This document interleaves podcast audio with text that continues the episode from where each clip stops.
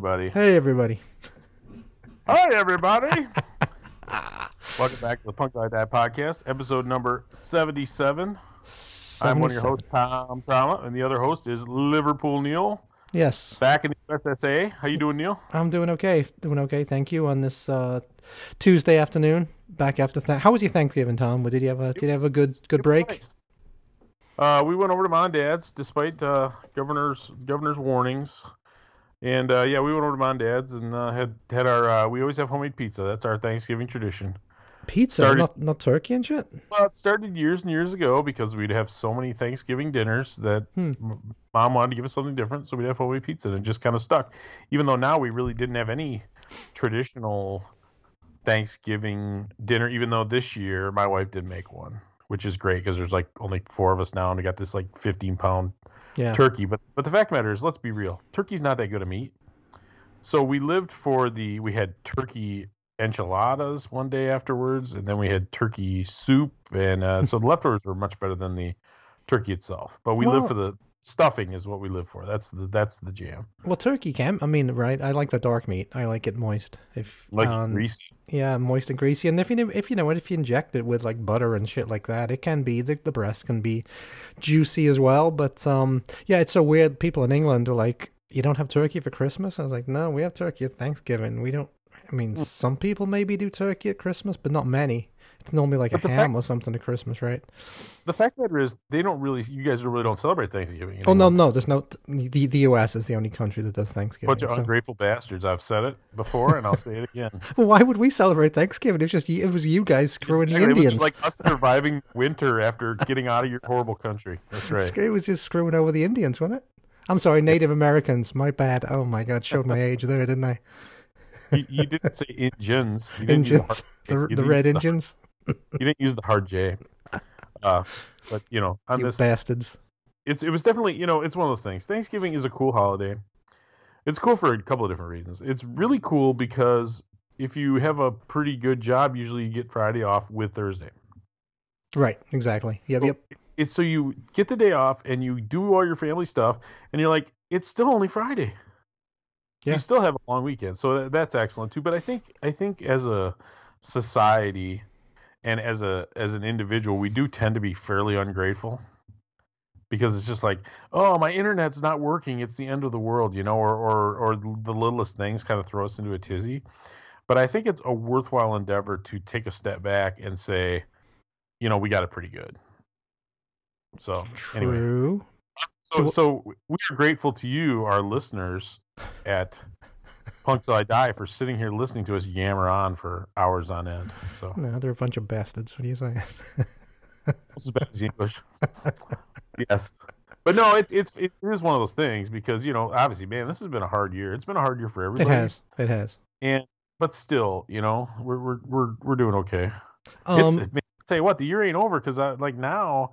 With the first time when when the first wave of COVID that we laughed about six months ago or nine months ago or eight months ago or whatever, we uh, there was all that federal like uh, unemployment money, so we were doing much better financially. Yeah. And, it, and it's not like we're not paying our bills now, but now my wife's barely working, honestly. So we'll see. We might have to go on the austerity budget in 2021, which will mean that I can't order just 10 records a week.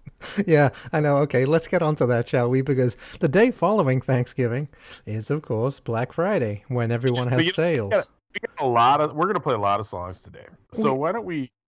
Why don't we actually? So You don't even want to talk. You're too embarrassed to talk about it, aren't you? no, no, I, I ordered something else last night. Holy I have- shit, man! You are fucking on on a roll. I ordered from nine different labels. Anyway, but so much much like episode sixty nine, we're going to let the number of the episode guide us. Yes. So this is episode seventy-seven. So of course, in uh, you know, bowing to our punk roots, nineteen seventy-seven being the uh, being the It's like but it's not really. So that's what? so we sort of struggled with that too. But but you know what? I'll play that song that you recommended. You know, let's this would be a great one to start things off. I think so too. I mean, I mean, I mean- punk didn't start in '77, but '77 was when most of the bands broke through and released their first records. They might have formed in '76, but most of the great records came out starting in '77. So that's what we're going to be doing today. even this guy, you know, we're gonna we're gonna start with Richard Hell and the Voidoids doing Blank Generation. Um, but you know, he was he was active with television in the mid '70s, I think. Yeah, television, then the Heartbreakers, and then then he left them to do his own thing. Yeah, exactly. every every band in, he got thrown out. Yeah. um, but you know, I, I, this guy honestly, Richard Hell might have been one of the very most influential punk rockers, right? Because this the legend has it that Malcolm Malcolm uh, McLaren McLaren saw him and sort of took that style back to England and with this new band that he was working with, the Sex Pistols. Hundred so. percent. Yep. So exactly. anyway, yeah, we're gonna. This is such a great song, and this album is is considered a classic. It's Richard Hell and the Voidoids. The album is a blank generation. We're gonna play the title track, but the fact of the matter is, it's sort of a jazzy. Uh, it's not my favorite album. It's got a handful of like good good songs on it, a couple of great songs but even though it's considered a classic, that's not necessarily one of my favorites all the way through. But anyway, enough. That without further ado, here's R- Richard Hell and the Voidoids with Blank Generation.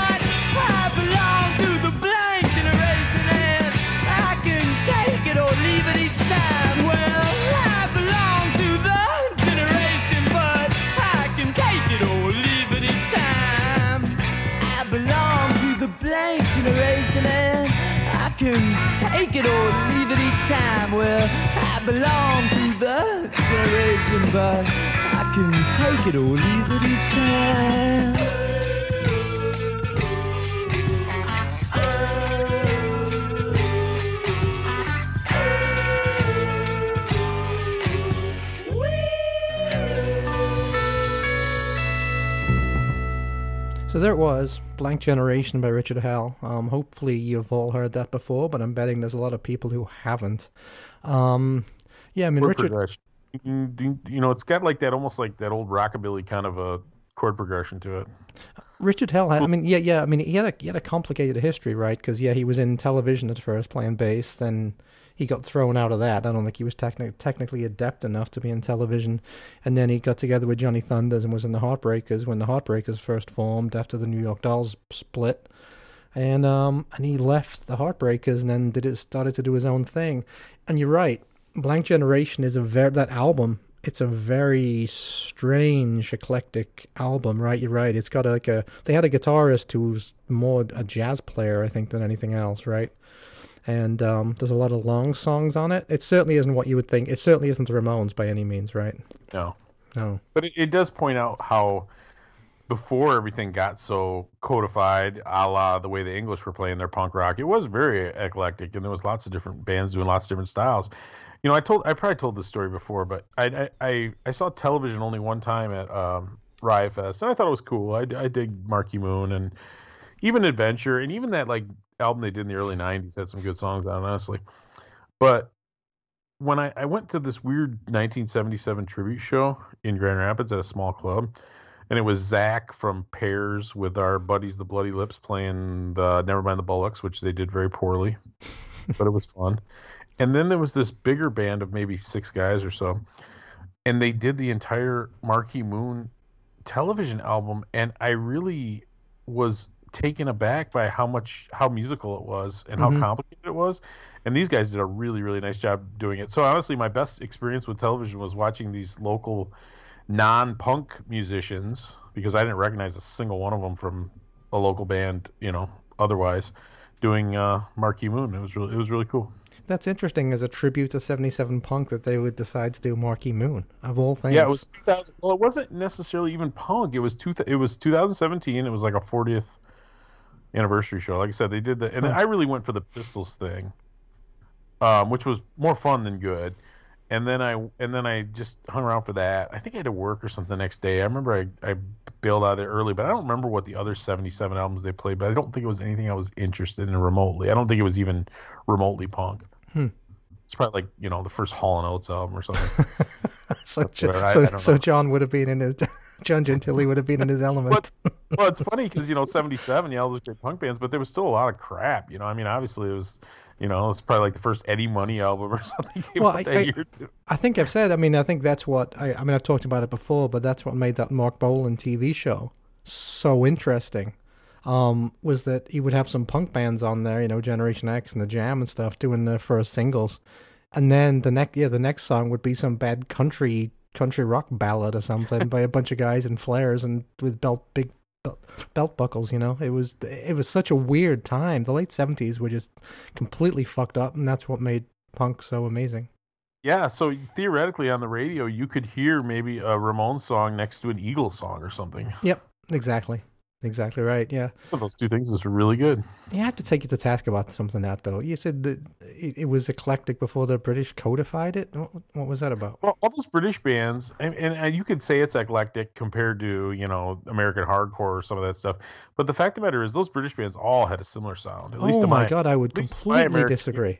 I would completely. So, so when like weird jazz fusion stuff and and all the. I mean, like the stuff in L.A. that was going on. It was so it was so random. You know, in New York, you had a band like Suicide, and you had a band like Television, you had a band like Talking Heads, you had a band like the Ramones.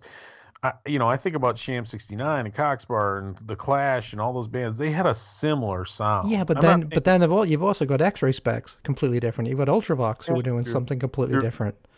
Stranglers true, doing something completely different. Either you know, as opposed to that CBGBC. Those aren't the first bands that come to mind though when you think about that that scene, you know, the 77 scene. You think of the Clash, you think about White Riot, you think about, you know. Well, that's why know. I'm going to play some different stuff today, you see, because I exactly went for that. I went for some more of that weirdness because, yeah, Ultravox were doing a more of a Roxy music type yep. synthesized thing, and the Stranglers were doing their kind of old pub rock thing, but with dirty lyrics, and you know, so yeah, you had some of that stuff, right? You had the Pistols and the Clash doing that stuff, but uh, even back then, I mean, you might say that the London stuff or the English stuff was not as eclectic as the American stuff, but it was still a ton more eclectic than what passes for punk rock today. That's true. Well, you know mean? you know, we've kind of talked about that too in the '90s. Like all these bands were being produced by the same people. Yep. And it sort of had this genericness to it. Generic sound but, and gen- generic instrumentation, generic uh, pace. Yeah, for sure. So why don't you play one of these amazing songs, and then we'll talk about Black Friday a little bit. Um, what are you, what are you going to play first? All right, I'm going to play actually one of the early um, Stranglers singles. Okay. Um, so yeah, the Stranglers, if people don't know, they actually formed in like 73 or 74, I believe, and they played the pub rock circuit for a while, and they were notable because they had an, an organ player. So, you know, most obviously punk rock bands did not have organ or piano or anything like that at all. So, so the Stranglers were something different right off the bat. They had their own thing going on completely, and um, so yeah, I'm going to play the song, um, one of the early singles, "Something Better Change" by the Stranglers. Hmm.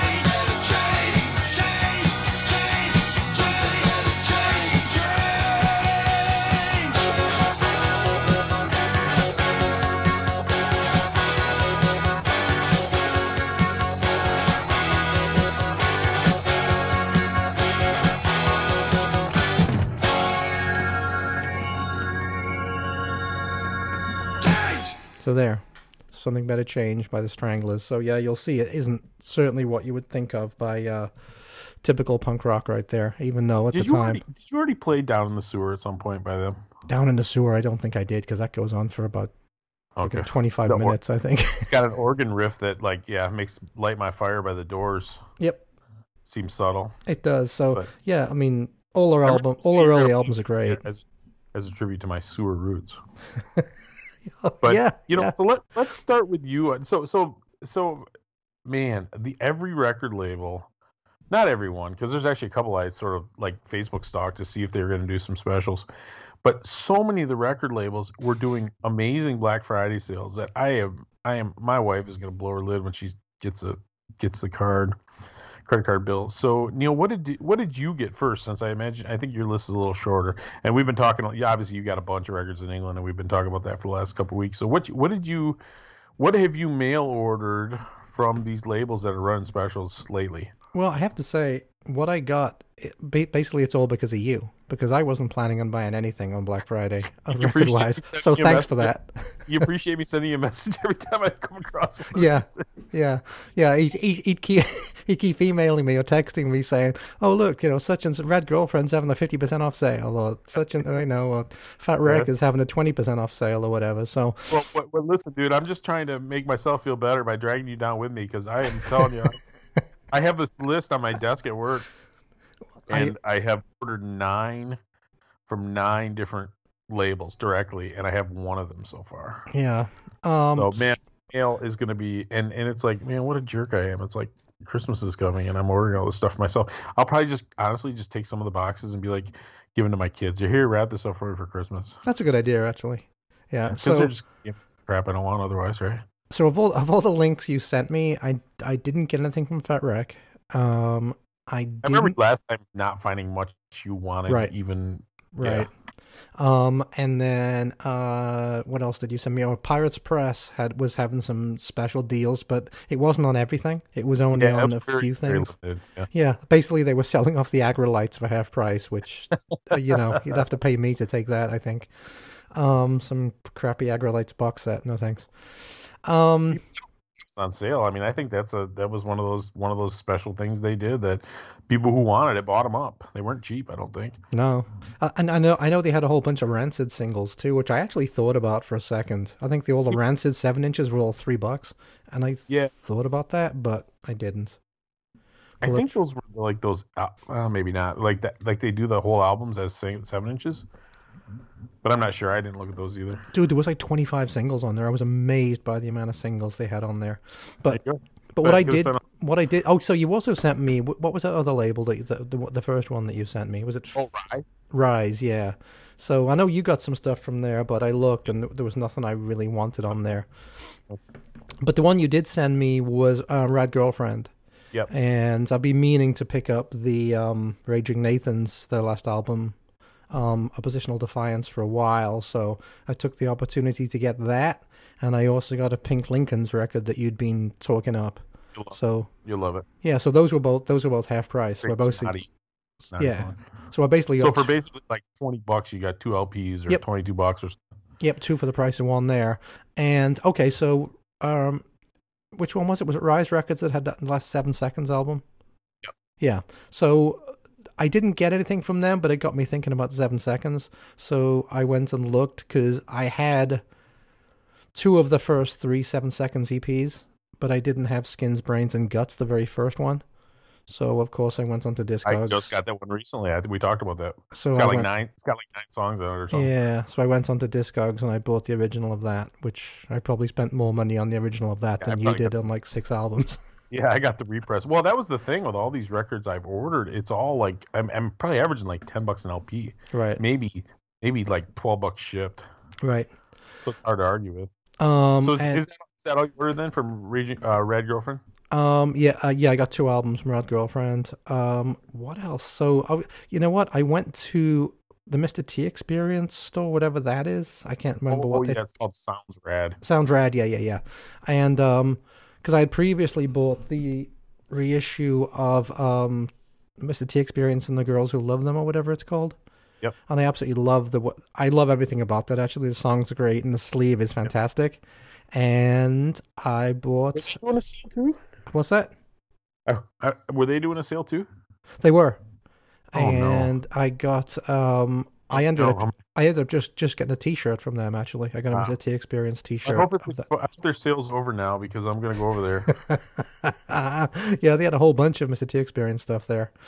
Um, so I got a T-shirt from there, and also obviously the Morrissey store was running some kind of thirty percent off sale. So I I got some I got some Morrissey merchandise as I as you knew I would. So what? So what did you get? So now you have all the vinyl. So what did you get? T-shirts or what? yeah, T-shirts and a sweatshirt. Cl- crying claws. Yeah, such an asshole. Oh, and you know what? I have something to say about that. So, the uh, Punk News uh, podcast. I haven't listened to it in a while. I just happened to. I saw one drop this morning, so I listened to it. It made me immediately furious within ten minutes. Was I on there? no, you weren't on it. It was Haley. I'm very rarely on anymore. Maybe, maybe once a month. I don't get invited on too much anymore. I'm sure it's not because the English been trashing them. it was because no, but uh, it, I just happened to listen to the newest one this morning, and they were talking about Morrissey, and of course they started shit talking on Morrissey, and that just Well, got me. Likes Morrissey though. Well, he He seems he se- he seems to have he seems to have changed his tack because he's I think he's I think he's bowed to some of the peer pressure for the fucking woke dickheads. So um so that got me furious immediately, and I immediately sent an angry uh angry text to Adam, told him to knock it off. So there you go. Great. Yeah. So that pissed, me- pissed me off thing- within ten minutes. The thing you're supposed to do with these things, and I've been known to do this. I've done it even with John. I'll write out the angry email and then I won't send it, and then I'll go back the next day, and usually just the just the process of writing the email takes away the need to send it because usually you'll regret it. But whatever. Oh no, I never I never regret it. That's the difference between you and the animals, yeah, or yeah. between animals and you. I don't Listen, I've got points to make, and I'm gonna fucking make them. All right. whether anybody cares or not. That's right. You're going to see things my way or else. Um, right. Did I get anything right. else? Did I get anything else? Because we've got to make our way for you for your long, long, long, long list of nonsense. But uh, I think that might have been it for me, actually. So yes, All right, play that. That took long enough. We're gonna, I'm gonna play another song.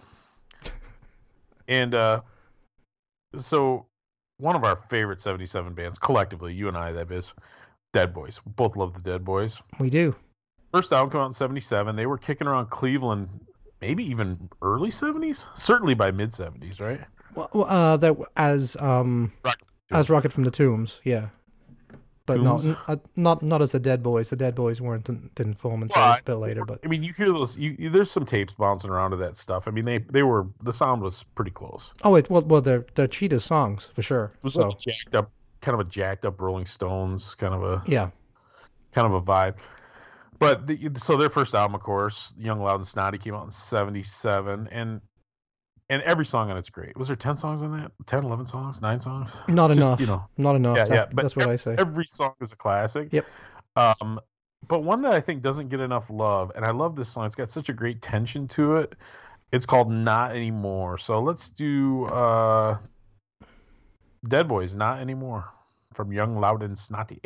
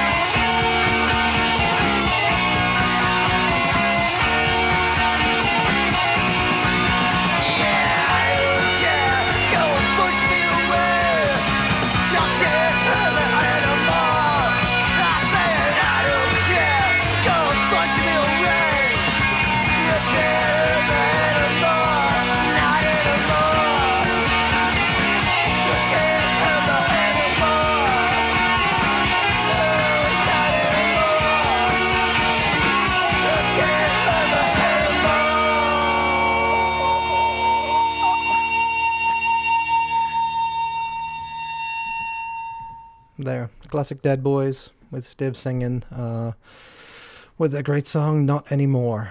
Um, yeah, I love that. I, and I actually think that one was a uh, "Rocket from the Tomb" song, as a matter of fact. Yeah, because you know I love the Ramones choppiness and no no guitar solos, and I think all that stuff's great. But the Dead Boys were so good at weaving the guitars around one another, hmm in sort of classic rock and roll sense. They were one of the few bands that could really really pull that off. Probably because they learned to play guitar before you know, like outside of punk uh, sort of parameters. You know. Oh yeah, I mean, yeah, I mean, Cheetah was, yeah, he, fi- he figured out, yeah, how to write a song and, uh, yeah, piecing that shit together for sure. Oh, th- you know what? There was one other thing I bought. I bought that new Queers record, so I did buy okay, that. he did. Yeah. Now that I managed to ship out any time now. I haven't seen any. So okay, so so I've actually talked about a couple of these things before. Like I said, I actually have nine nine things currently ordered. No, I got one of them. The first, the one I already got was from Mom's Basement. I think it's out of Pennsylvania or something. I got that really quick. I got that split between the Jasons and the Black Russians, and I'm pretty sure we talked about that in '76, so I won't bele- beleaguer it. And I also got the City Mouse Get Right album, which I love so much. City Mouse only has one album, female fronted trio. Um, so I got that. I got notification that my orange first pressing of the Screeching Weasel LP is has shipped Okay. from LA, so that should be here. I haven't got any word from from All Star Records yet about the Queers record. That was a weird one, huh? Because it wasn't. It was pretty reasonably priced, I thought, and it was 14 bucks? Yeah, hell yeah. Yeah, it was 14 bucks, and it was random color. Yep. So it was like only 18 or 19 bucks shipped. Yep. Um, so I'm waiting on that. So that's one, two, three things. I so Rise was doing. What were they doing? Ten dollar LPs and Yeah. five dollar CDs or something like that. Yeah, something like that. So uh, of course, every LP I bought, I, no, I don't have them all on CD, but I have most. So I got Ray Rocket from Teenage Bottle Rocket did a solo album a few years ago, kind of an acoustic album. It's funny because uh, Cody from Lillington's Teenage Bottle Rocket actually was on that with him, so it's literally like an unplugged kind of Lillington's album, or I'm sorry, Teenage Bottle Rocket album hmm and it's kind of a it's kind of a mellow jam, you know, more than a punk rock record. But I remember liking it. I reviewed it a couple years ago. I never picked it up physically, so I got that on beautiful aqua vinyl, and I grabbed the last. Looks like it's going to be the last Seven Seconds album, which was called "Leave a Light On." Came out maybe 16 or 17 or something too. Um, great album, great, great. You know, Seven Seconds had a few in the middle that weren't anything to write home about, but they were Right. pretty been pretty consistently good towards the end. Got that in blue, I think, or green, I can't remember. And then the other one I got was the newest um, TSOL album, which I kind of it must admit once again I have it on CD. I think I bought it because it just was so cool. It was like half and half, and then splatter, like black and clear and red or something like that. So and then so and that was like you know so those ended up being you know maybe twelve bucks a piece shipped. And then I went to Fat Wreck, and that was kind of I was I was actually sort of gonna skip them because eh, I've given you know given them enough money over the years, but I did get a couple of the face to face albums that I didn't have on vinyl. Um, Old ones, got old ones, or the newer ones? uh, one older, one newer. Okay. I had I had the my two favorite I already had on vinyl, which was the self-titled and Big Choice. So I got Don't Turn Away, which was their very first one, and then I got Protection, which was actually the last one, which was pretty good. Those are all both black, just standard. And then I also threw in I know you I know you're not such a huge fan of this band, but and this is not one of their best albums by any stretch of imagination, but I did get the album, the Descendents album that was on Fat, which was called Cool to Be You.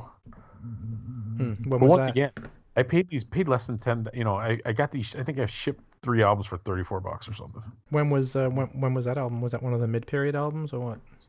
Four maybe. Okay. I think it was the last one before the new one. So, or was it? Was am I backwards? No, that was yeah, that was that was it. Everything sucks was like ninety six or something like that. But anyway, um, and then I got uh, Hold oh, on. Did man. you hold on? Did you say you got the um face to face the album Hold Fast? No, that's the acoustic one. I was gonna say yeah. You don't want to get that one. Shit.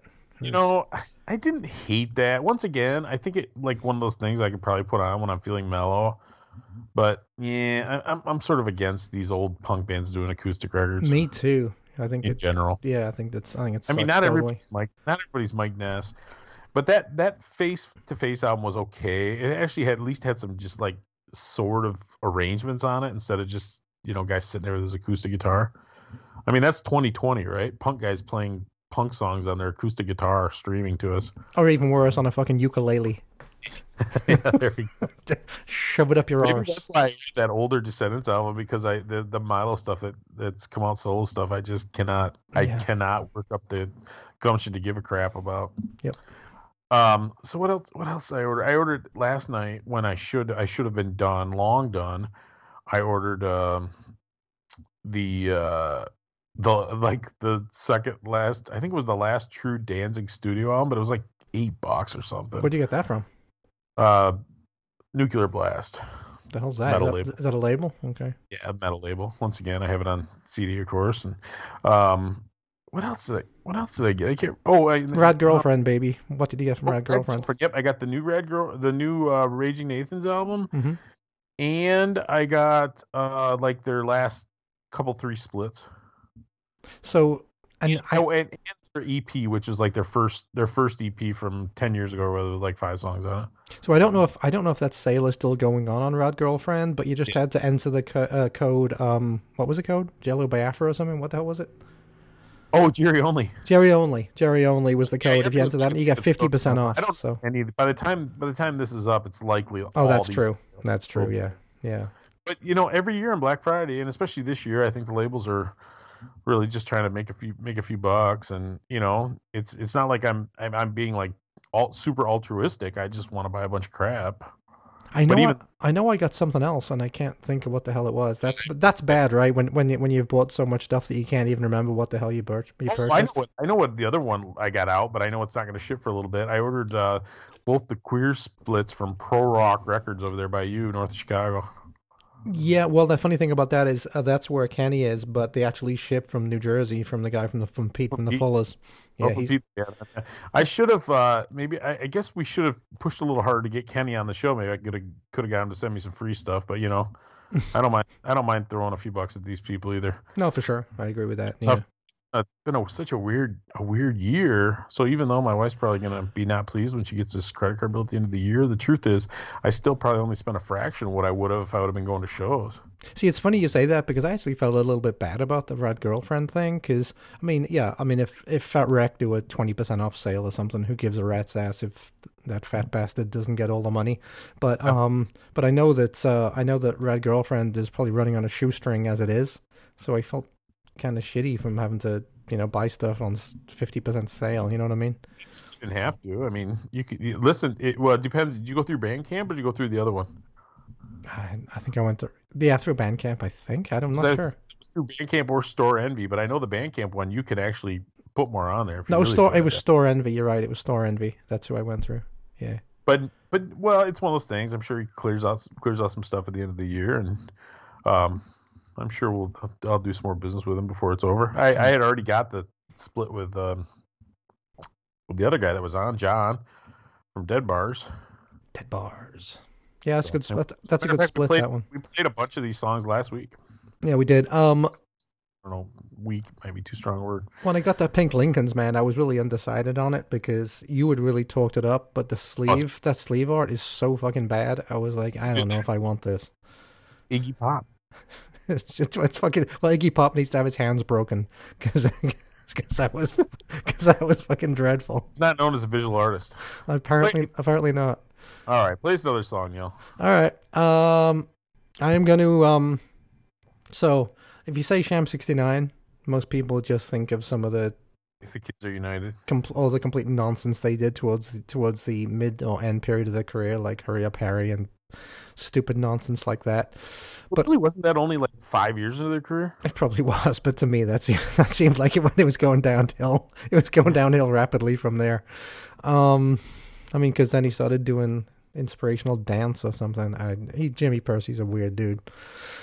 But Oh, anyway, early on, '77, they were one of those blistering punk rock bands, and their first single um, was on think Step Forward Records, I believe, was 12 inch. And uh, this is the B, one of the B sides off of that. This song is called Red London, and I'm betting that most people have not heard it before. So this is Sham 69 with Red. London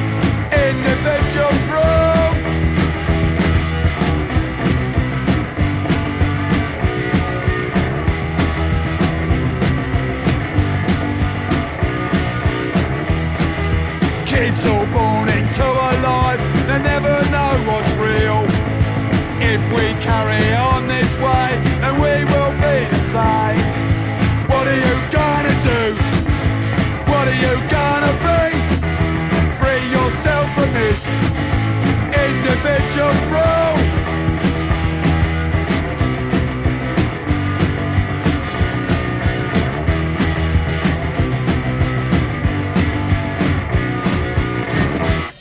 There. Red London by Sham So 69. now, now I have not heard that, and I probably am a little more versed at you know Sham sixty nine than the average you know man Yep. on the street. But no, I'm not familiar with that. It's a great. I mean, that is such a, such a the whole EP. Well, I Hmm. can say EP. It's got three songs on it, so it's, I guess it's not really an EP, but um, um, it's I don't wanna. It was a twelve inch. Um, I don't wanna was on the A side, and then Ulster and Red London were on the B side. I'll see if I have that anywhere because I I don't I don't uh, I have like one of those big like two or three disc like Sham sixty nine things hmm like compilation from Parlophone or one of the whatever label they were on. See, it might not be because because again that was on Step Forward Records, which was a Yeah. small local record. Actually, it was a record store in London, and uh, they decided to like a lot of record store, like like Rough Trade did. They were a record store, and they just decided to form a label to put out you know stuff by Sure. some of the bands that were hanging out in the store. You know. Hmm. But anyway, I love that. I love that Sham sixty nine song. That that early stuff. Um, yeah, I don't wanna. Uh, obviously, Borstal Breakout. Angels with Dirty Faces. That that first album is fantastic too. And in fact, the first thing they ever put out was a free uh, one a single sided seven inch that they gave to people in uh, at a at a gig. So that was Bet you that goes for a couple bucks now. Song Song of the Streets is what it was called. Um, yeah. So that goes for that goes for about fifty bucks normally, something Oh, like that. Yeah, because it, it was reissued as well. Well, it was bootlegged, I should say. Hmm. But uh, yeah. Yes, So it- sir. So it's funny, you know. So in 1977, I hope I I go to turned- heaven. I turned fo- well. I turned four in spring of '77. You turned 14 earlier in 1977. Exactly right. I was So we were- years old. We were too young to really be. I mean, you were probably aware of what was going on more than more than I was. I'm sure you were probably at least aware of it a little bit. Um, I I I was obviously too young, but the fact of the matter is, my entry to punk rock, being a guy who's now 47 years old, was like er, first wave punk rock stuff. I've ta- I've said before, my first, the very first punk rock stuff I ever owned was, um, Nevermind the Bollocks. Mhm. It was Story of the Clash, Volume One and Two, Okay. which came out I don't know mid late 80s, like when CDs first kind of got going, and then uh, Ramones Mania, which is like this 30 song best of that went up through maybe Animal Boy or something like that. So I was I was 10 years it was almost 10 years on. It was 86 or 87. I was 10 years on, but that was the first stuff I heard. So a lot of the people who are my age or even a couple years younger than me came into punk rock through like either like the Epitaph stuff or the Fat Wreck stuff or like from a video game or some other silly thing like that. But I managed to kind of luck into like listening to the old stuff first. Mm-hmm. That's so it's funny. So you and I probably kind of were, you know, had, our entry bands are some of the same bands probably. Sounds like it, yeah, for sure. Um, But- f- yeah, for me, um, I actually did uh, listen to it in '77. I was only 14. I didn't know my ass from a hole in the ground, but Sure. one of my brother's friends um, came over. To, my brother's six years older than me, so he was the perfect age for it, right? Um, and one of his friends, even though he really was, well, I don't know, dude. He would so he'd have been 20 in 77. That's almost too old. Well, yeah, I mean, he was more into black. He was into Black Sabbath and stuff like that, right? Sure. So he was into the into punk a little bit. Uh, he was into the P- Pistols. He he bought Nevermind the Bollocks when it came out, but you know he wasn't he wasn't like a punk rock or anything like that. Sure. But um, he had a friend who came around who left some records with him who was, and um, and I he, it was the first Ramones album, the first Devo album, uh, there's a couple of other things too. And I listened to them and I loved them immediately. And I taped them on my shitty little cassette player, one of those little like piano key cassette players. And I would walk around the summer of '77 listening to this stuff, and uh, absolutely loved it. But uh, so yeah, but then I didn't go to a show or anything. I didn't, you know, I I got my first album Christmas of '77. My brother bought me the first Stranglers album, uh, the second Stranglers album, as a matter of fact, No More Heroes. That came out Christmas '77, and he bought me that. So that was my first punk rock record that I owned. And then I bought um, first Buzzcocks and a couple of other things after that with and the first Clash album actually on New Year's Eve, uh, New Year's Eve on '77 before '78. So I was listening to it in '77 a bit, but uh, you know I didn't start going to shows and stuff until '78. So yeah, unfortunately, if I'd have only been a year or two uh, older, I would have been right there, right? So Yeah. Well, what are you gonna do? You really want at this point in your life? Do you really want to be a year or two older? um, no, but I would have loved to have seen the Sex Pistols. That would have been. You know what I mean? Interesting. I would have loved to have been able to say I saw the Sex Pistols or saw X-Ray Spex. I mean, I saw most of the big bands, but I never saw the Pistols and I never saw X-Ray Spex. So those two will always haunt me. You know what I mean? So so, so Neil, you and I are in this old man, old man punk group, right? indeed, we are. and and the British people and the American people love to argue about who started punk rock. Yep, that's the common the common source of that uh, going for like yeah for like ten years ever since Facebook started. That's all they've been arguing about, right? And there's and there's no solution to it. But you you have an opinion on this or not really? No, they both start. They both came through at the same time. I mean, both people on both sides of the uh, Atlantic were pissed off with the current state of things, and you know it exploded. On yeah, I mean the Ramones did it first, but I mean the Pistols formed in '75, and uh, you know it's it's all it was all happening at the same time, well, Ramones bubbling are up. 70, Ramones are 74, and I think you, of course, can look at the bands.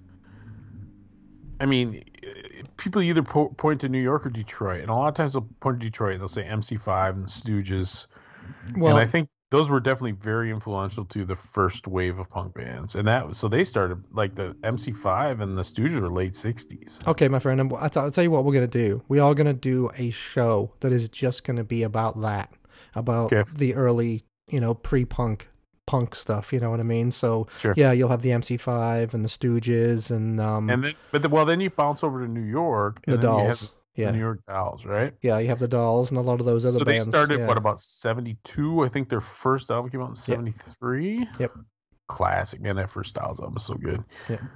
um and then and then so the this sort of leads me to the next band i'm going to play this band was actually around earlier too so this so in 77 ramones put out their second and third album uh leave home and rocket to russia and this band, another New York band, was actually putting out their second album. That band is the Dictators. You a Dictators fan or not really? Um, I don't know them that much. I mean, I know some of the some of the big, you know, some of the bigger songs, but I don't know them. You know, I don't know them that much about them apart from handsome Dick Manitoba and all his nonsense. But you know, I'm I'm, I'm not a Dictators huge fan by any means. It's it's unfortunate that in recent years he's kind of become sort of considered a buffoon. Like his bar went out of business. I know he was trying to like save his Bowery crappy Bowery bar or something. I don't know which I never went to, but uh, it's it's the the first three. I think the first the, the first three, the only legitimate three dictators album, Go Girl Crazy, uh, Manifest Destiny, and uh, I can't remember the third one right now at the moment. Uh, Blood Brothers. I think they're all classics. Hmm. I mean, I definitely think they're all worth worth owning. So we're gonna play a song, and it's funny because they definitely you can hear new wave influences, you hear all kinds of stuff. But yeah, so this is I'm gonna play a song from Manifest Destiny, their '77 album. and This is called uh, Heartache. Catchy song. I bet you like it.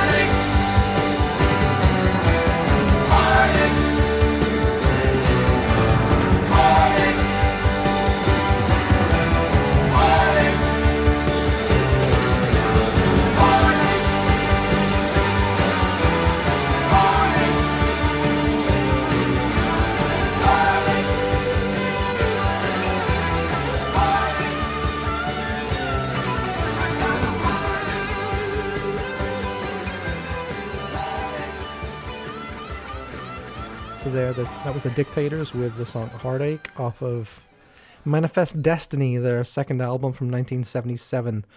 And the first album, the one you see the most probably is that first one, right? Go Girl Crazy, where it looks like he's like acting like a professional wrestler in a cha- in in a dressing gym, room. Yeah. Yeah. Um, from '75. Now, what was some of the big songs off of that? Because I, I should know some of the stuff off of that. Uh, faster, louder, or was that later? I don't know. Let me have to look. uh, Don't ask me individual tracks. Oh, they have they have a they have California Sun is on it. I assume that's the cover. Master Race Rock, Back to Africa. Yeah, What the hell well, is this? Is, always- is this was a- Skrewdriver? But Well, there were some songs that they kind of took some flag for, definitely. oh, Um, I I know the big song off of that. It was I Live for Cars and Girls. That's the big one. Yeah, Hmm. Cars and Girls. Yeah, I know that's it's a good funny one. because on so on Manifest Destiny, their '77 album, tying this all back together, they uh, covered "Search and Destroy," And how is that? the Great Stooges song. It's it's fine. Yeah. I mean, it's you know, it's not really an improvement on the original, but See, but you wouldn't even really call this punk rock, though, Next- would you? I mean, it's almost it- thing. it's almost kind of a like- it's almost like the Tubes or something, right? It's people said it was punk, but it really wasn't, right? There's some new wavy element to it. Um. So man, I'm trying to.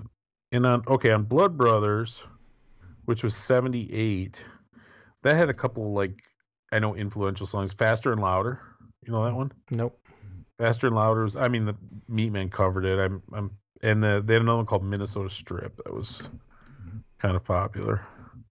But anyway, great records. All great records. See, it's funny. There was a lot of bands kind of like that from the New York scene who might have been going for a while, but they just like jumped onto the punk thing. Um, like Kind of like the Stranglers did in England. like Cherry Vanilla and um, who was some who was some of those other like CBGBs? Uh, not not not CBGBs. What was the other one? Uh, Max's. Some of those Max's Kansas City bands. Yeah, like Cherry Vanilla and stuff like but that. you? But, but you kind of have to say it about the Stranglers too, right? Like they were doing their pub rock thing, kind of going wrong, and they kind of got swept up in the punk rock thing. But they don't think they really intended when they started out to play punk rock, you know? Well, they did, but the lyrics are twisted and very dark and very strange. Um, so I guess it depends on if you're just talking about the music or whether you're talking about the lyrics and stuff too. Because lyrically, they certainly are. Well, But- they're no GG Allin, my friend. Oh, at the time they were. Hugh Cornwell got arrested for wearing a shirt that was um, it was like the Ford logo, but it said "fuck" on it instead of Ford. Oh and he, he no, he got arrested for that. Now he's So- somebody's great grandfather. Yeah, that's right. So yeah, so at the time because he had a lot of and, and they got they got they were very sexist, right? And that they got into a lot of trouble for that too. They had a lot of uh, dirty songs. Staring at the beaches, huh? Yeah. Oh my god, one of my favorites. One I think it was like the first or second single. That was the first time I was aware of them. I yeah. So, Some- so their first. So I have an album by them on CD called like No More Heroes or something like that. Is that like their first LP? Second album again. That was the that was the first album that I ever got. That was the first album. That's the one that Andy had bought me. peaches on it and all Yeah. that, though, right? Uh, no, Peaches was on the first album. What's that one Peaches on Rattus Norvegicus. Norvegicus. Huh. This is Well, one the big, it's like a. It's got a big rat on. It's got a big rat on the cover. No, no more heroes has the uh, has the like the flowers on the cover. It might be a compilation I have, I guess. I Yeah, maybe so. Yeah. For like six bucks a time or something. So well, there you so, go. okay. So value for money right there. before we bounce, before I let you bounce back over and play another English song, so here I, I read something one time, and I wish I, I wish I would have pulled the book out, but I was too lazy, and then I would have had to actually find the page, which would have been really difficult. Because I read this book about the Ramones, and it was not a not a great book by any stretch of the imagination, but it was talking about the origins of punk. Because we're going to settle this once and for all. Oh Jesus. Good luck with that. I actually should find that and post it in our in our old man punk group because I think it's really well said.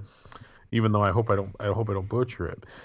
But what he said was there's no question that punk's earliest roots were in America, and that it influenced the British band starting out. The difference was that Britain was such a small country that it was able to really take hold in Britain a lot more so than America, so that it spread across the whole country, as opposed to America, where you know punk rock was not going to get big in Kansas.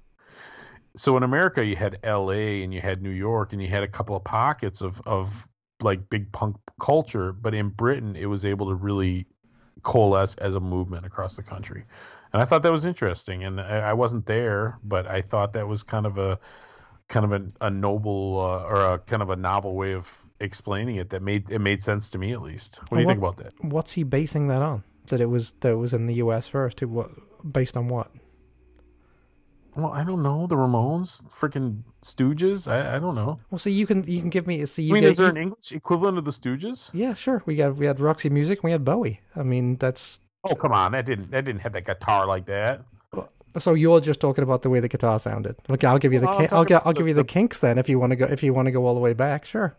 Fine. Might as well go with the Who too. All right. I, I forget it, man. I was trying to shed some insight, but if you don't want to be educated, Neil, I don't know what I can do for you. No, it's like I'm saying. I, th- I think I think we'll do this, and we'll so we'll show we'll do that like pre-punk show, and we'll show that from both sides of the Atlantic. I think at the same time. Play that People like would- te- play that ten minute suicide song that literally makes you Oh want to commit my suicide. god! Yeah, yeah. Because I mean that that was from what like That seventy. was seventy seven. well, but First- but Suicide formed in seventy two or something. Crazy. but Yeah, the Suicide album. That was one of the bands I considered for this particular endeavor. Was the uh, yeah the but it's just so it's it's literally just like not thwacking yourself in the head with a ball peen hammer. Maybe like a ball peen hammer turned sideways. Well, I love I.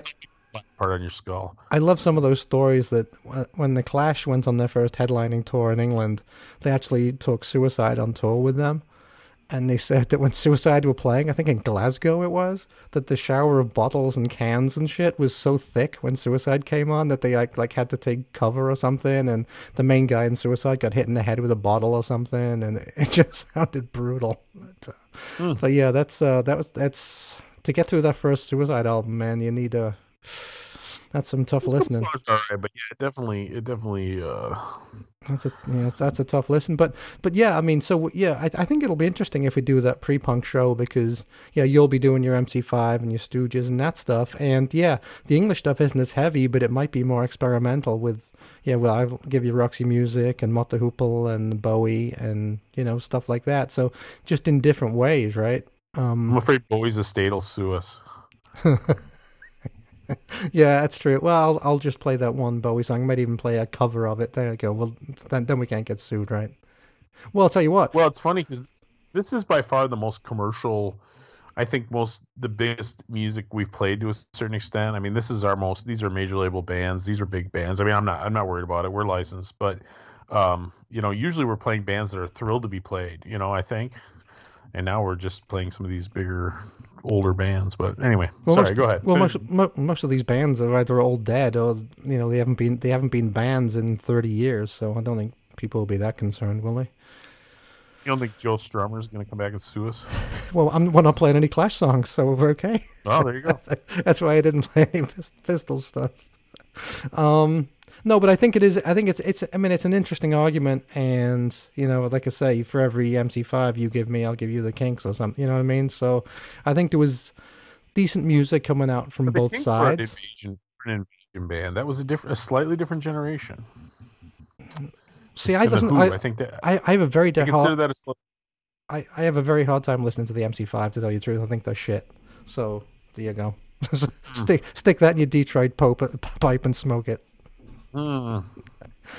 Well, let me tell you something. The guy singing about Lola, he got a real nasty surprise when he got her back to his room. You know, Well, he also married Chrissie Hynde, so you know he's not doing too, he's not doing too bad. he's like a nasty surprise in itself. All right. So why don't you play me one of these brilliant English English bands? I uh, okay. I am actually going to play something a little bit more experimental. I'm going to play um, Ultravox, who We've played them before, real Um, early on. one of my very first shows. Yeah. Um. So Ultravox formed in like I think '75. They grew out of a like a almost like a glam kind of band called Tiger Lily. Um. They formed in like '75, and they were unusual because they had uh, they had a synthesizer and they also had a guy playing the um what's it called the violin in, in the band too so very unusual so um this is off their second album ha ha ha um this is the song rock rock.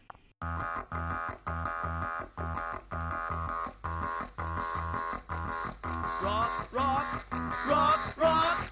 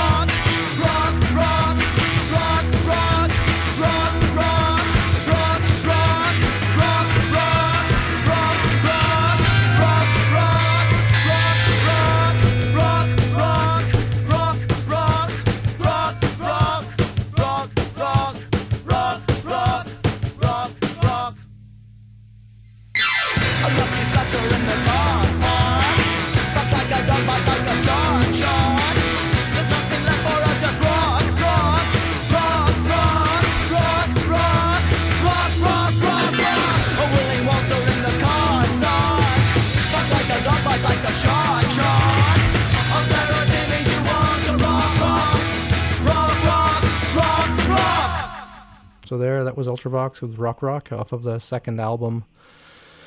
Uh, ha ha still ha. the original lineup. Yep, came out in seventy exactly. Came out in seventy seven. Um, the first album, which we played a song off of before, very early on in our first or second show, um, we played Wide Boys, I believe. That was from seventy. yeah, yeah, that was yeah. yeah, that was that came out in seventy six. So Oh. um, yeah, they did uh, haha in seventy seven. Then they did an album in seventy eight, and then John Foxx, the main guy in the band, left. And then Ultravox took a very different direction after John Foxx left. They weren't as experimental anymore. They basically just became a pop band at that And point. they lost their exclamation point. They did. They lost the exclamation. So that's the easy way to tell, actually. That when they were good, they had the excla- exclamation point at the end of the name, and when they were, went to, I mean, they weren't shit, but they were just a synth pop band at that point, and they did things like Sleepwalk and Vienna. The hmm. Vienna was the huge number one hit, right? I don't know if it was a hmm. hit in the states, but in England it was number one for like ten weeks or something. Hmm. So So when I when I was picking out my songs, you kind of chided me about how they were all East Coast, and I guess when I think of that '77 movement, I definitely my mind does go to like CBGBs. So I was thinking about things like television and Talking Heads and and things like that, even Blondie. Um, but the fact of the matter is, you said what about some West Coast, and it got me thinking. So I actually started looking at a lot of the West Coast stuff, and the West Coast scene was I swear, as eclectic as the East Coast scene, there was a lot of different bands doing a lot of different stuff. I mean, Yeah. X does X doesn't sound like uh, the Screamers or something like that. You know, Screamers are actually more like Suicide-ish kind of. Yep. Um. So, but it was hard to find a great single from '77. So, like the first Germs single came out in '77, "Forming," but I, I'm I I think they were forming. I don't think that was really a good. I don't think you know Germs. I think got good after a while. Hmm, Like by, by the by the end of the '70s, I think they were actually pretty good. Like Pat Smear could actually play, and I think th- well, I think he could always play, but I think the rest of them could play. So I'm not really a huge fan of that forming single, even though I know you said you are, and maybe we'll play that later. So we're gonna play the the the West Coast representation that I want to play is actually the Weirdos, their first single, which is called "Destroy All Music." And uh, you familiar with the Weirdos? um, just a little bit, just in uh, I think Neutron Bomb was that big. Oh song, yeah, we got the Neutron Bombs. Yeah. Their classic. That Yeah. was that was a year or two later. yeah. But they're Um, definitely worth checking out. I would definitely recommend. I don't know that you get whole albums or anything by them at this point. Did they release? Did they release an album, or were they mainly just like a singles band, I and don't then they know, broke but? I know a lot of their stuff is reissued. Like there's one that's called like Weird World Volume One, Weird World Volume Two. Once again, I got all the stuff on CD more than uh, rather than vinyl. And then I know there's a Destroy All Music like expanded, uh, like expanded album version or something. So, but no, it's it's it's cool music. I think I think you really like it. I, it's one of those bands that are like every time I listen to it, I'm like, man, this is really good. But I don't I don't listen to it a ton. I do have a Actually, couple I'm, there. I'm very surprised looking at this because their first single, yeah, was as you say, "Destroy All Music" from '77, and that original you can still get it for like twenty five bucks, which surprises the hell out of me. I Well, check that, it out. I I bet you. that would be a lot, but yep. I bet you, I bet you'll like it.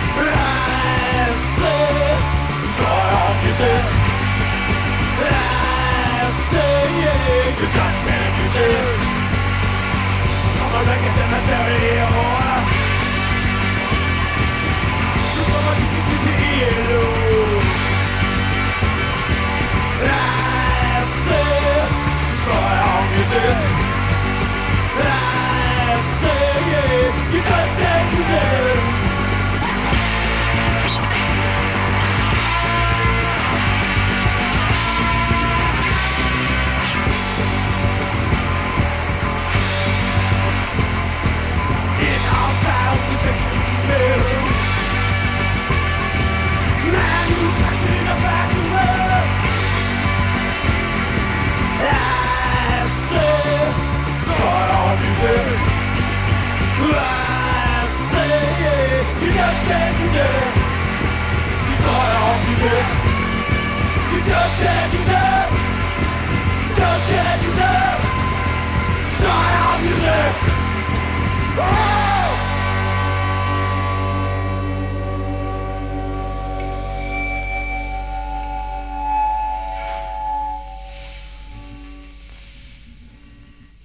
So there, that was the Weirdos with Destroy All Music, and that was on Bomp Records. Um, Yep.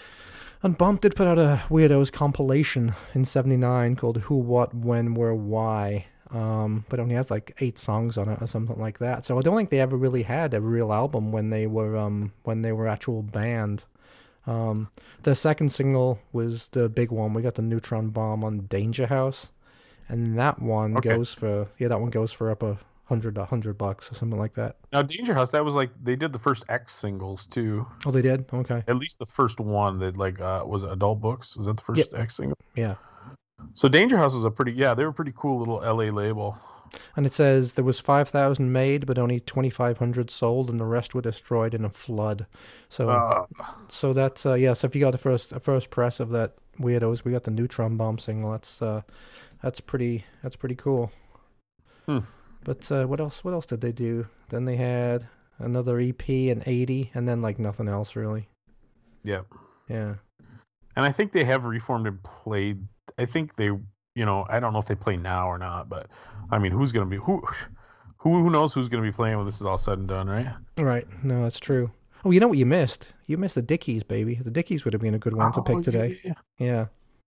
Well, you know what? We could push it to ten songs if you want. That's all right. We'll do. We'll revisit. All right. Um, well, and it's like you know, of course, I didn't play anything by the Ramones just because. Okay, so the Ramones Too leave home and, yeah. and rocket to Russia, but there's no obscure songs on those albums. Right. At least not to people like us. Right. I mean, those songs are like you know, American standards. Every one of them. I mean, the only one would be was the one that got kicked off of uh, Leave Home, right? Not, Carbona Not Glue. Yeah, Carbona Not Glue. Um, that was on the Or- original or, one. Babysitter was the song that replaced it. It's Yep. not as well not as well known, but still, those are all. I mean, even even those, they're hardly, you know, not obscure by any stretch of the imagination. Yeah. Um, So yeah, but I mean, I mean, and I'm, and I'm glad you didn't. I mean, one, I mean, you know, I could have done Sex Pistols and Clash and stuff, but everyone's Yeah. heard those songs a billion trillion times. So I think it's good that you played the Weirdos and you know some of the and the Dictators too. I mean, I'd never heard that Dictators song before, so I think Dictators are good. I think you really like them actually. I, Yeah. I, um, and yeah, you know, Dead Boys are kind of an obvious one, but it's it's one of those things. Yeah. Well, I think the We Dead Boys, the Dead Boys. Uh, I think between the two of us, that's probably the band that we both most Yeah, it's agree on. Has probably been it's- one of my favorite punk rock bands of all time, right? The Yeah. same for you, I think, probably. Yep. Yeah. Matter of fact, it's been on my mind lately that we need to get a get a little more aggressive about getting that later era Dead Boys member to come and talk to us. I think that'd be fun. So yeah, I think so. that. Yeah, I mean, he's from I he, mean, I- he's he's from Detroit, right? He's from your area, Everett- neck of the woods. yeah, I don't know if he lives here uh, this over this way anymore or not. So, but anyway, yeah. So so I, I don't know. I don't know, Neil. So you, so so your takeaway is that uh, America did everything, and um, and we just copied you guys. Is that it? Exactly, just like World War II. Bail your asses out. oh, oh, so yeah, we were in that one first. So I think you just Yeah. got that one. I think you just got that one wrong. I, I've been so I I've been uh, my daughter bought me for my birthday, which is way back in May, uh, this brief history of World War II book, which is really enjoyable. And it's broken down into small sections, so you know it's it's it's not really a slog to read. But I had kind of taken a break because I had gotten so into reading a couple of biographies by a couple of different heroin addicts. about a couple of different heroin addicts, and one of them was the Kurt Cobain biography. I know I talked about that. It's called Heavier Than Heaven, and I'm a a nominal Nirvana fan, but boy, what a miserable prick he was. And then the last one I read was about um, Jerry Nolan, Oh, okay. which I got to say, I didn't know a ton about Jerry Nolan no, before. I don't this. either. No. Another 77, that freaking LAMF record that we Yeah. I know we played stuff from that before, such a classic. Um, but Jerry Nolan and, and Johnny Thunders will forever be linked. You know, they were drug buddies, and it's just amazing. He must have, they must have broke up and got back together again as the Heartbreakers 10 times, 15 times. They'd hate each other, swear they were never going to talk again. They get back together. And then when Johnny died, Jerry died months later. Hmm. He had AIDS. I mean, he was a terrible junkie. But uh, the, it was, uh, they described it, the, the author described it as like they were the great loves of each other's lives, despite the fact that it was, I guess, a heterosexual relationship. hmm anyway, it was it was interesting. It's it's uh it wasn't an amazing book, and it was called My Wild Ride. It was called Fashion. I have it here somewhere. Well, is, I- is it is it autobiography or was it a biography? No, no. No, it was a it was a biography, and it was the thing with it, it was interesting, and I loved reading about the Dolls stuff, and, and even the uh, Heartbreaker stuff. I found it very interesting, but I never felt like I got inside his head, Okay. and unfortunately, he was your typical sort of charming junkie.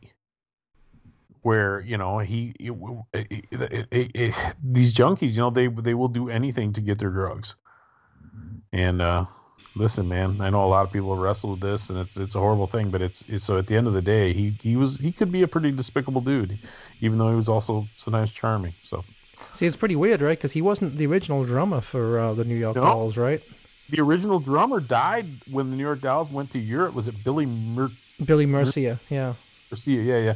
They went to Europe, and he got way too drunk or way too stoned or something. They tried to put him in a bathtub to He drowned in the bathtub, right? and he drowned the bathtub. Yeah. Jesus.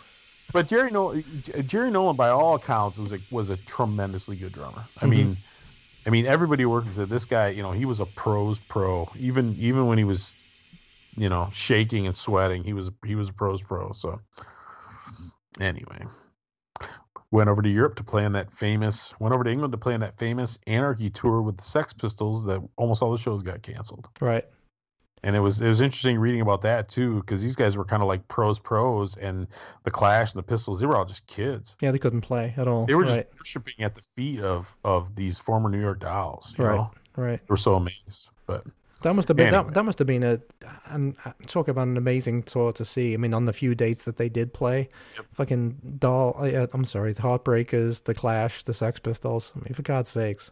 originally the Damned, Yeah. and the Damned got kicked off early, or something, and then they replaced them with somebody else. I mean, the whole thing was amazing. Right. But meanwhile, like seventy percent of them got canceled because of the famous Steve Jones cursing on TV incident. Yeah, on the uh, the other Sex Pistols on live nationwide TV at tea time. Yeah. On the So- Bill on the Bill Grundy show. That one's Boy, that's, classic. that's yeah. maybe, that's a topic, Neil. Punk rocker television appearances. there's some funny stuff, funny stuff to be had there.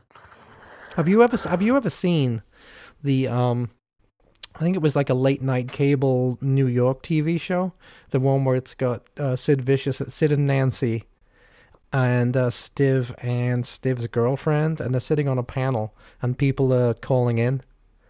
Um, I haven't. If you haven't seen that, it's on YouTube, and it is fucking priceless. It's like an hour long, and uh, the guy answering the phones is trying to do his best, but people are just calling in and trying to insult them, and Sid is just like giving him hell and back, and, and I mean it's basically the Sid show. It's basically the Sid and Nancy show, and Stiv is just sitting there, kind of saying stuff every once in a while, but um, it, it it's hysterical because Sid is clearly just out of his mind on heroin Well- at the time. It's it's funny because there is a Nancy Jerry no a Jerry Nolan connection. Oh, I'm sure. I'm sure Nancy shagged him too. She'd Well, shag anybody. she had right? her eye on him, and when she came to England, it was to get her claws into Jerry Nolan, supposedly. Hmm. When she ended up meeting Sid, so Mhm. Well, and she tried to get off with Johnny first, but Johnny didn't want anything to do with it. So yeah, she that- was. She's she's one that usually people don't like to talk poorly about the dead, but man, you can't find anybody say a nice word about this woman. No, not at all. Not at all. So, um, yeah, I but mean, Johnny Johnny once blame, again- Johnny blames her for killing Sid, basically, right? Once again, junkies, you know, they they just junkies gonna do junky stuff. so Too much junky business. too much junky business. That's right. All right. Speaking of junky business, who's your who's your what's your final song for this evening, Neil? Well, again, this, I, this beautiful sunny afternoon that's now dark. it's now dark. Yeah. Oh, well, I I didn't want again. I didn't want to do anything super obvious, you know, which would have been, oh, I'm going to play uh, White Riot by the Clash. Um, so This is a good song. I mean, you know, and I've done Sham 69 and and Stranglers, who are you know obviously very well known. So I'm Yep. gonna I'm gonna finish it off with a less well known 77 band. This was a band from Manchester, and not the Buzzcocks, um, called the Drones. Hmm, and. Sorry, I've heard of them. yeah, I, I I have played one of their songs before on uh, Okay. on one of our earlier shows. Um, but this is one of their singles. So yeah, the Drones were from Manchester. They had one classic album called Further Temptations, um, from '77. and they had a couple of sing. Oh yeah, that's right, because I I played a drone song on a on the covers show that we did. Um, and then he had a couple of singles in '77. Um, one called Bone Idol and one called Temptations of a White Collar Worker. And the song I'm going to play is their first single. This is Bone Idol by the Drones.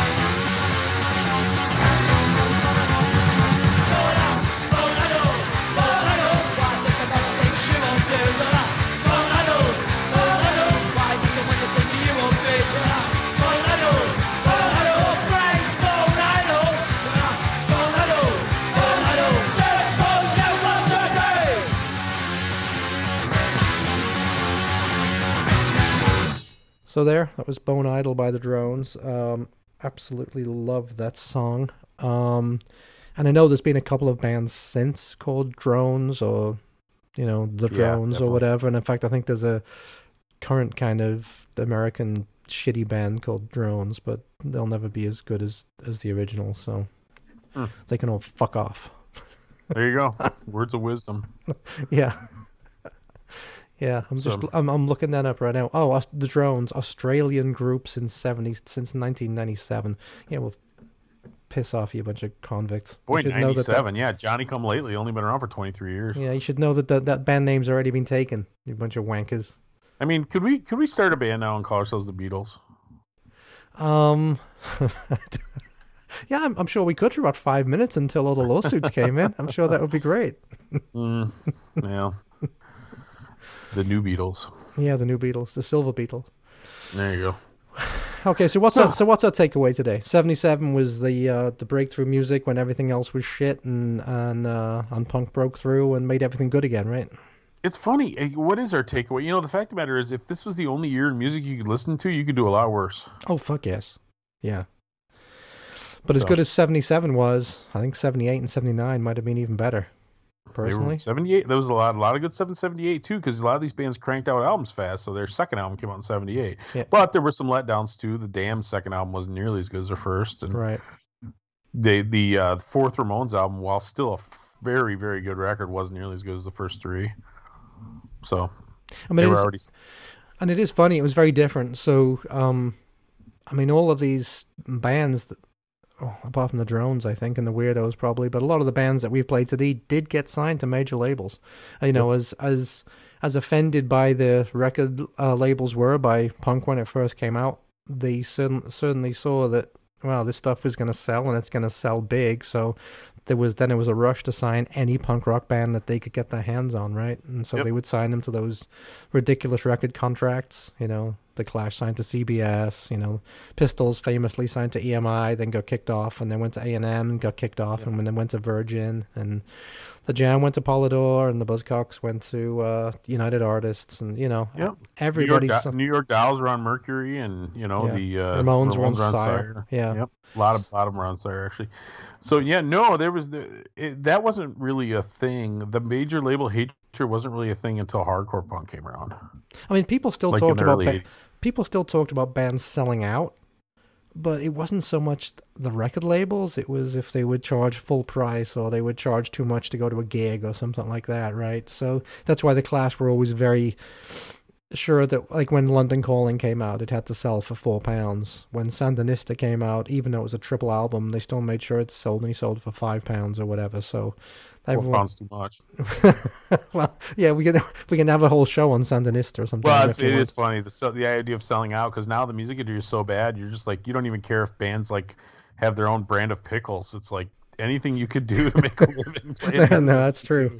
I mean, yeah, when, when when Social Distortion has their own brand of coffee, and you're seeing, you know, lots of bands have like beers and stuff like that. So. Dude, I- see all these bands with. Oh, this is a like I said, this is another day too. Let's let's hold off on this because I have a lot of thoughts on this, and we're getting what were you going to bitch about? Hold on, give, give give me a clue. What were you going to bitch about? well these these brand these b- branded uh, products, specifically like.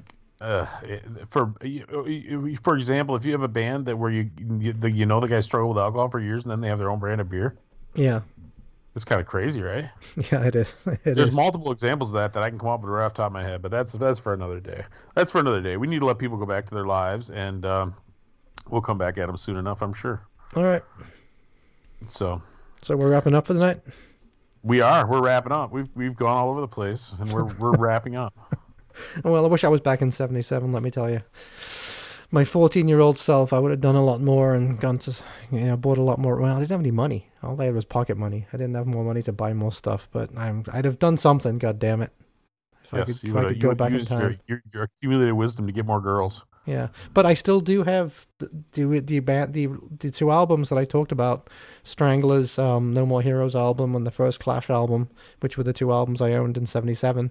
I still have them both in my collection, so I'm happy. I'm happy about that. Yep. And they're worth lots of money, but it doesn't matter because you're never going to sell them anyway. Well, they're not actually. I mean, because they were No? both. I mean, that first Clash album sold a trillion billion copies, right? So There you go. yeah. All right. Anyway, thanks for listening, everybody. Yep. Thanks for listening. Happy Thanksgiving. We are thankful for you, our listeners. Yes. Yeah, write us because yeah, we haven't we haven't been the the mail has dropped off recently. So yeah, send us send us some mail. Say what you know. What's your favorite stuff from '77, and how do you chime in on this whole England ver- England versus America debate? Or are we gonna or are we gonna get some Aussies saying that the Saints were first? Is that what we're gonna get? There you go. Well, we we gave you guys a break when Neil was in England, and we kind of slowed down a little bit. And uh, one of our regular listeners says he's like four episodes behind. I'm like, what are you doing, dude? We gave you all this time to catch up. Yeah, You that's right. wasted it. Now we're gonna start bombarding you again. Yeah. So I think we're gonna have some guests coming up soon. Some pretty unusual guests, I think. So I think it's gonna be pretty fun. So Of course, it's always gonna be fun. If it's not fun, we won't do it. Yep. Anyway, thanks for listening, everybody. Yep. Thanks. Thanks, Tom. And I will uh we'll talk to you all next time. So uh yeah, stay free, keep a little mark in your heart, all that kind of good stuff. And uh we'll talk to you later. See everybody later on. Bye bye.